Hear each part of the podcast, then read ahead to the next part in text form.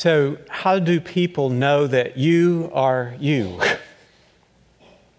I know you've watched a lot of crime shows on TV, CSI, and what, what do we go for? We go for fingerprints, right? And, and we have DNA testing. Right? We have voice recognition, and uh, people do uh, all kinds of scans on us. Uh, right? I'm, I'm, I'm, not the only one. I mean, I've, i did a little research on this. There's facial recognition programs, how far your eyes are apart, and your nose and your jawline and everything. So let, us not get too harsh on these disciples when they don't recognize Jesus here, okay? They, they, didn't have all these tools at, at their disposal. Um, how, how would we recognize Jesus today? How would we know that it's Jesus? The resurrected Lord in, in our midst today. He comes amongst them and he talks a little bit to them. Peace be with you, he says, and he shows them his hands and feet. If you notice, he doesn't show his scars in Luke's gospel, in Matthew's gospel, in John's gospel. That's kind of the proof. Here it's just he shows his hands and feet. Uh, it's not enough for the disciples, this peace be with you, and showing his hands and feet.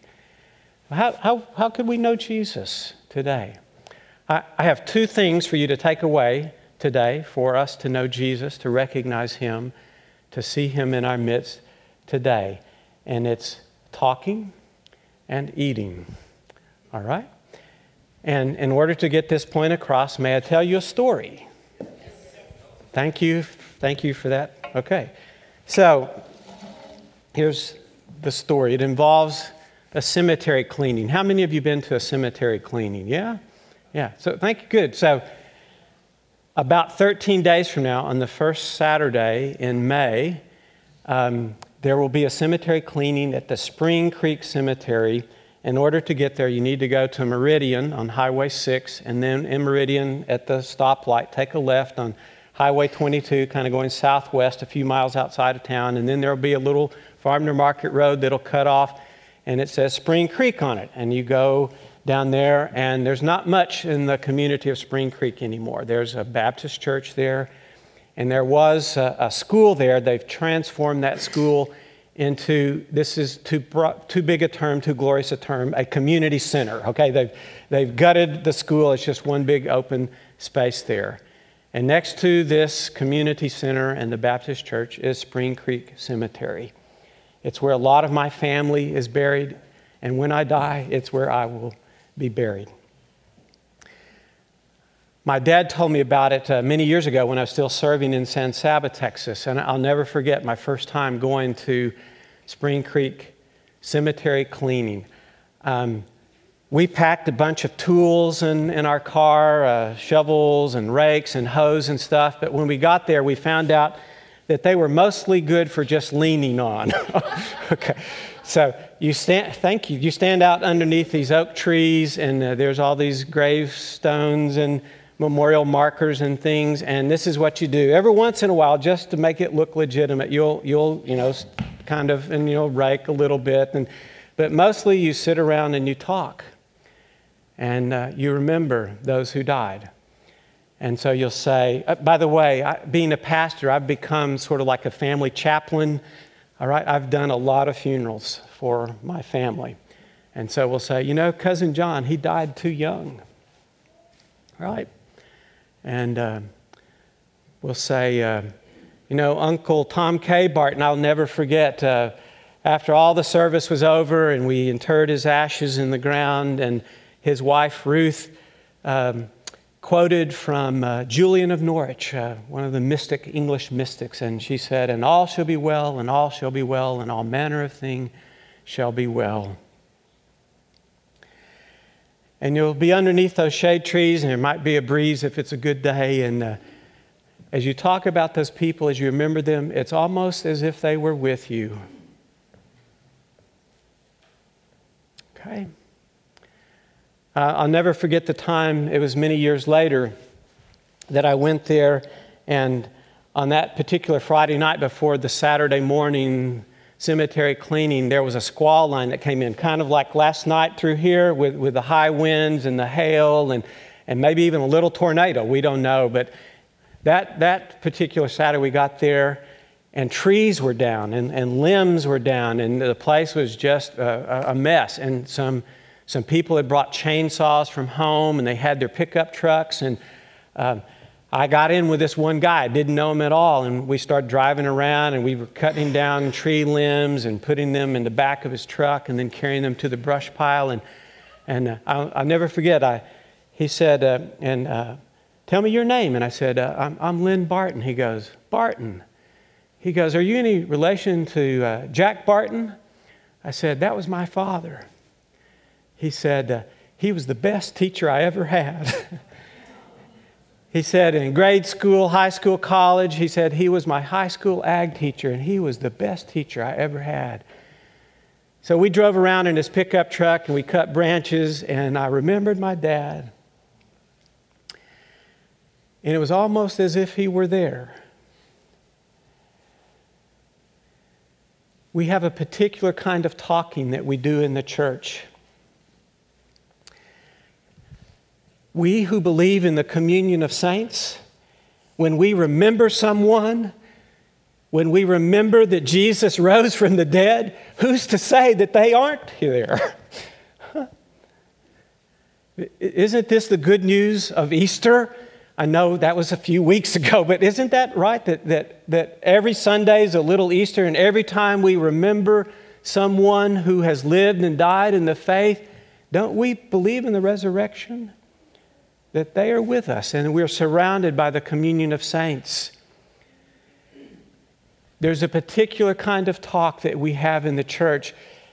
It wasn't just enough for Jesus to say, Peace be with you, wonderful start. It wasn't just enough for him to say, uh, Look at my hands and feet. He opened their minds. Did you read the scripture? He opened their minds to the scriptures and to everything that was said about him, that all of that salvation history was pointing to him, his passion, his death, his resurrection, and that he, he's still with us.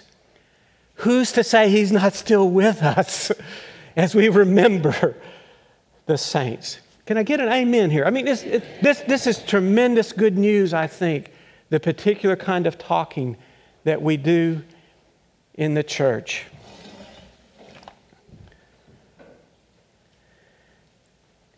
Well, at the Spring Creek Cemetery cleaning day, there's a business session. It lasts all of about 10 minutes. we gather in that community center it lasts only 10 minutes because the table is laden over here. It's, it's not a table, it's just this long serving aisle over here, okay, that you can go down both sides of it. So, in the business session, all the time behind your back, you can smell what's going on there. you can hear people preparing the dishes. And, and the vote, it, the outcome is known before you even start, all right? The minutes are read and they're passed. The budget is, is read and it's passed. The officers are read and they're passed. Just, it's it's just a formality because you want to get to that table. and here's what you'll find at the table you won't find a lot of store bought food, okay? I'm, I'm sorry, but they look down upon that. That's just not done here. It's not church's fried chicken. You don't want to go there, this woman says. She said, Eat my fried chicken, right? And, and people have their signature dishes. You must try my three bean salad. Yeah. You must try my rice and sausage dish. It, it's wonderful. I, my dad told me about a time that there was a woman who brought a dish that was some other woman's signature dish. Oh, you don't do this. This woman said, How dare she? As if, as if her dish could compare to mine. She, she was offended. Everybody in the community knew what her dish was. Oh, and you load your plate. You don't go once, you go till you can't go anymore. And desserts, oh my goodness, there are pies and cakes and cobblers, and oh, it's just too rich. I mean, you can just feel your arteries clogging as you go through the line. And it's a foretaste of the heavenly banquet. It's like the sacrament of communion because you keep talking, you keep telling the stories, and you remember, you know, we, we miss her. She used to cook that dish. And it's, it's wonderful.